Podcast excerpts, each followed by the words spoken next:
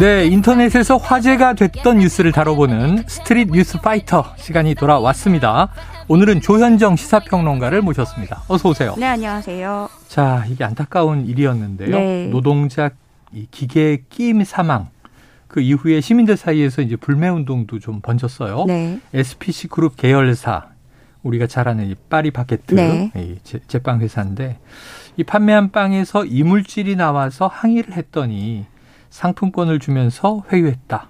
이게 좀 뒤늦게 드러난 음, 일이라면서요? 네, 그렇습니다. A 씨가 본인의 사연을 글을 올리면서 아, 네. 알려진 건데요. 지난달 중순에 서울 강남구한 파리바게트 매장에서 빵을 구매해서 빵을 먹던 도중에 네네. 안쪽에서 나사를 발견한 거죠. 네네. 1cm 길이의 금속 나사였는데 어휴.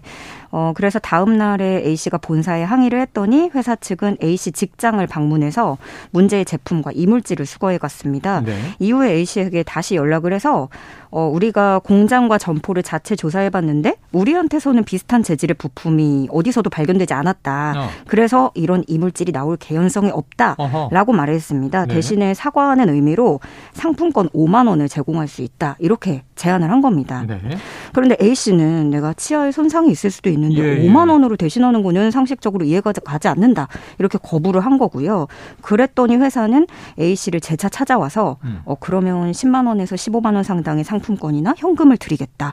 이렇게 보상금을 올린 겁니다. 네 A 씨 주장에 따르면 어이 파리바게트 직원이 합의안을 제안하면서 합의하는 대신에 지인이나 언론에 이 내용을 퍼뜨릴 경우에는 합의금의 배액을 배상하겠다는 내용의 계약서를 쓰자.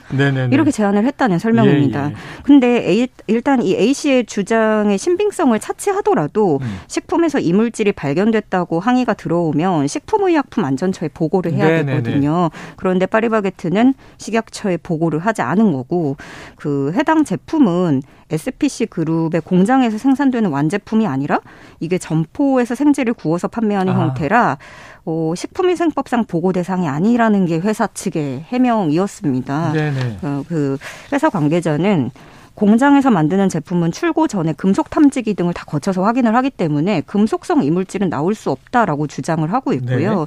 어, 고객에게 뭐 치료받는 대로 보험 처리를 해드릴 것이고 마음을 풀어드리기 위해서 최선을 다해서 노력하겠다 덧붙였습니다. 음. 근데 누리꾼들 의견이 분분해요. 역시 부정적인 반응이 주를 이루고 있는데 네네. 파리바게트가 파리바게트했다. 음. 음. 얼마나 회사 환경이 안 좋으면 나사가 나오냐 이런 의견들이고요. 반면에 어, 먹다가 실제로 다쳐서 이가 나간 것도 아닌데 한탕 하려고 하는 것이냐 네. 뭐 이런 의견도 덜어 보입니다. 그리고 SPC 자체의 거부감을 드러내는 분들도 있었는데요.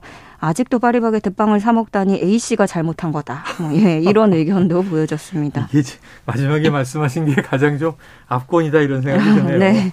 아직도 이 회사 빵을 사 먹다니 A 씨가 잘못했네 이런 일종의 비아냥인데 네. 참 이게 참 여러 가지 복잡한 문제입니다. 그런데 예를 들면 그런 거죠. 공장 완제품이 뭐 포장돼서 네. 나가는 건 품질 관리가 된다 하더라도 음. 그럼 생지 형태로 대리점에 가서 네, 그렇죠. 그러면 우리 대리점에서 빵 사는 건 어느 브랜드의 빵을 사는 거예요? 대리점 빵을 사나요?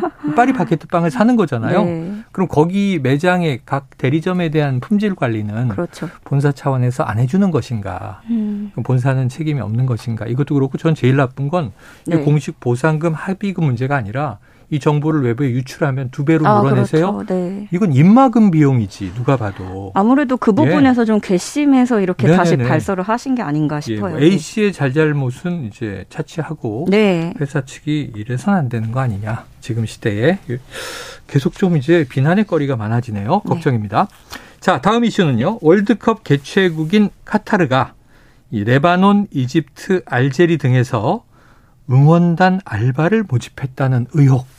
이건 어떤 사건입니까? 어, 그게 카타르 월드컵 A조 조별리그 카타르 세네갈전에서 경기력보다 주목받았던 게 바로 열정적인 카타르 팬들의 응원이었거든요. 아, 카타르 팬들? 네. 이때 뭐 옷을 다 같이 맞춰 입고. 예, 예.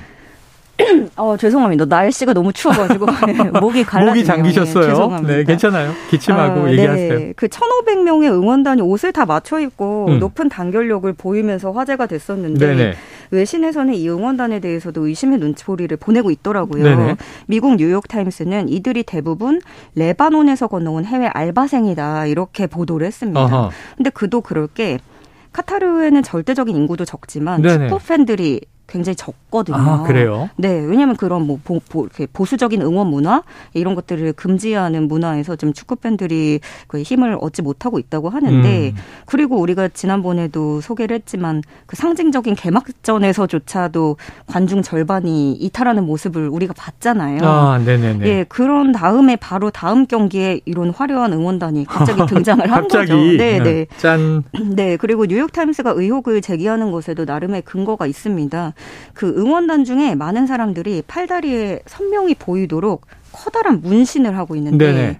이게 카타르 사람이 아니라는 걸 증명한다는 거죠. 네네.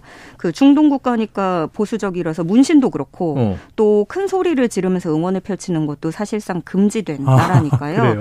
예, 거기에다가 레바논이 사상 최악으로 경제가 좋지 않은 상황이라서 레바논 청년들이 돈 받고 월드컵도 구경하고 뭐 숙식 제공 다 되니까 어. 이런 기회를 거절할 이유가 없다고 분석을 하고 있습니다. 음. 레바논뿐만이 아니라 근방의 이집트, 알제리, 시리아 등에서도 동원됐다고 보고 있는데요.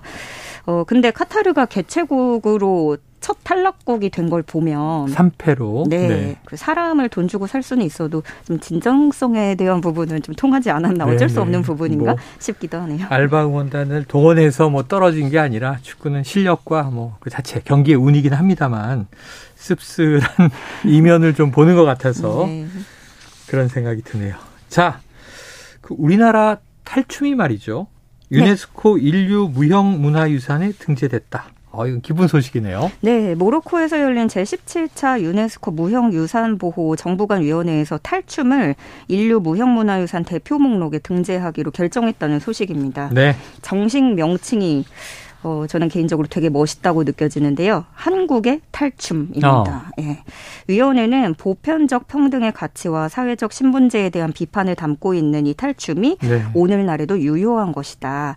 각 지역의 문화 정체성 측면에서도 상징적인 요소로 자리 잡고 있다라고 평가를 했습니다. 음. 그 풍자, 뭐 서민 문화, 사회 비판 요소를 높게 산 것으로 보여지고요. 네네. 특히 이번 회의에서 안건으로 오른 신청서 46건 가운데 우리 한국의 탈춤이 무형유산의 사회적 기능과 문화적 의미를 명확하게 기술했다면서 모범 사례로 아하, 뽑았다는 소식입니다. 네네. 이로써 우리나라는 2001년에 종묘 제례와 종묘 제례학을 시작으로 해서 판소리, 강강술래, 아리랑, 씨름 등 이렇게 유네스코 인류 무형문화유산 22건을 네네. 보유하게 됐습니다. 그런데요, 요즘에 좀그 트렌드가 네. 북한의 평양 냉면 풍습, 어. 또 프랑스의 바게트 빵의 장인 노하우와 문화 이게 같이 인류 네, 네, 무형 네. 문화유산 목록에 올라왔거든요. 2010년 들어서 음식 문화에 대한 가치를 긍정적으로 보는 분위기가 나타나고 있는데 그래서 어쩌면 우리나라도 다음 인류 무형 문화유산이 어떤 게 될지 뭐 어. 음식이 또 있을까 뭐 이런 생각도 해보게 됩니다. 그래요. 22건이나 올라갔는데 이게 제가 참 기억이 희미하다 네. 생각하는 게 탈춤 이미 등재되지 않았나 했는데 이번에 등재된 어, 거고요. 네, 맞습니다. 왜냐하면 탈춤이 또 지역마다 여러 가지가 있잖아요. 어, 그런데 이제 대부분 다 이 서민들의 문화고 또 양반 사회 당시 또 어떤 패습을 꼬집는 그런 또 해학과 풍자가 있고 마땅히 등재돼야 되는데 어 뒤늦었다 이런 생각이 있고요. 음식은 또 우리나라가 짱이지 않습니까? 그렇죠. 먹는 거에 진심이 네. 민족이기 때문에. 어, 김치가 아직 등재 안 됐나? 빨리빨리 많이 등재됐으면 좋겠습니다. 네. 자, 미국과 유럽 18개 도시에서는요, 누군가가 SUV 차량 900여 대의 타이어 바람을 고의로 빼는 일이 벌어져서 수많은 운전자들이 피해를 입었다. 이건 어떤 연쇄범의 소행입니까? 그러니까 차를 세워뒀는데 갑자기 그냥 타이어에 구멍을 내고 도망가서 음. 펑크가 난 거죠. 네네. 예. 그 현, 현지 시간 29일 영국 일간지 가디언에 따르면 요게 실제 이렇게 행동을 하는 단체도 있어요. 타이어 아이고. 바람을 빼는 사람들이라는 단체입니다. 아, 특정 개인이 아니라. 네, 환경단체 운동가들이에요. 네네. 어, 이들이 성명을 내고 8개국 시민들이 환경을 해치는 SUV 약 900대의 타이어 바람을 뺐다라고 아. 밝혔습니다. 그러니까 이들은 사륜 구동차가 매연을 많이 배출한다면서 도시에서 SUV를 추방해야 한다고 주장해온 사람들입니다. 이 단체가 그럼 어떻게 이렇게 거점을 두고 여러 군데에서 동시다발적으로 할 수 있는가 봤더니 음. 온라인으로 지침을 제공을 하면 네. 지지자들이 이거를 내용을 확인하고 어. 자발적으로 가서 펑크를 낸다는 거죠. 예, 예. 어, 그래서 이들은 SUV를 두고 불필요하게 사치스러운 부자들의 배설물이다. 어, 대기를 오염시키고 네. 우리가 이용하는 도로를 망가뜨리는 기후 재앙꾼이다라면서 맹비난하고 있습니다. 네. 이 피해를 입은 곳은 네덜란드, 독일, 영국, 미국 등등 유럽과 미국 18곳에서 피해를 입은 것으로 확인됐습니다. 네, 지금 뭐 주로 선진 국가 여러 군데에서 동시다발적으로 벌어지는 건데 야, 온라인 커뮤니티 방식으로 네. 이 아, 이렇게 해야 되는 거 아닙니까? 해서 지침을 내려서 행동하면 네. 우리나라도 또 예외가 되리란 법은 없잖아요. 그, 렇죠 예. 네. SUV를 끌고 다녀서. 그래요. 아, 네. 아, 까 제가 궁금해서 여쭤봤더니 아, 역시 우리 PD님은 정보를 잘 찾아요. 탈춤? 과 네. 헷갈릴 수 있지만 이 남사당 놀이, 처용무 이런 것들은 이제 이미 등재가 돼 있고요. 김치와 김장 문화도 역시 문화유산으로 등재돼 있다고 하네요. 이게 너무 많아서 좀 헷갈리긴 해요. 네. 네. 평 평양냉면이라고 우리가 부르고 많이 먹긴 하지만 이게 또 북한의 것으로만 등재되는 게 아니라 이건 뭐 한국 전체의 음식 아닙니까? 그렇죠. 네. 예. 우리도 또 냉면을 글쎄요. 태권도처럼 이런 거 좀 남북이 함께 등재해야 되는 거 아닌가? 이런 생각도 드네요. 오히려 두 나라에서 또 이렇게 공략을 하면 네. 더 많이 오르는 건 아닐까요? 알겠습니다. 네. 요즘 또 다른 나라에서 자꾸 김치가 자기네 거라고 아, 믿는 이웃 네. 나라들이 있습니다. 들이. 알겠습니다. 오늘 말씀 여기서 정리하죠. 지금까지 조현정 시사평론가였습니다. 말씀 고맙습니다. 네, 고맙습니다.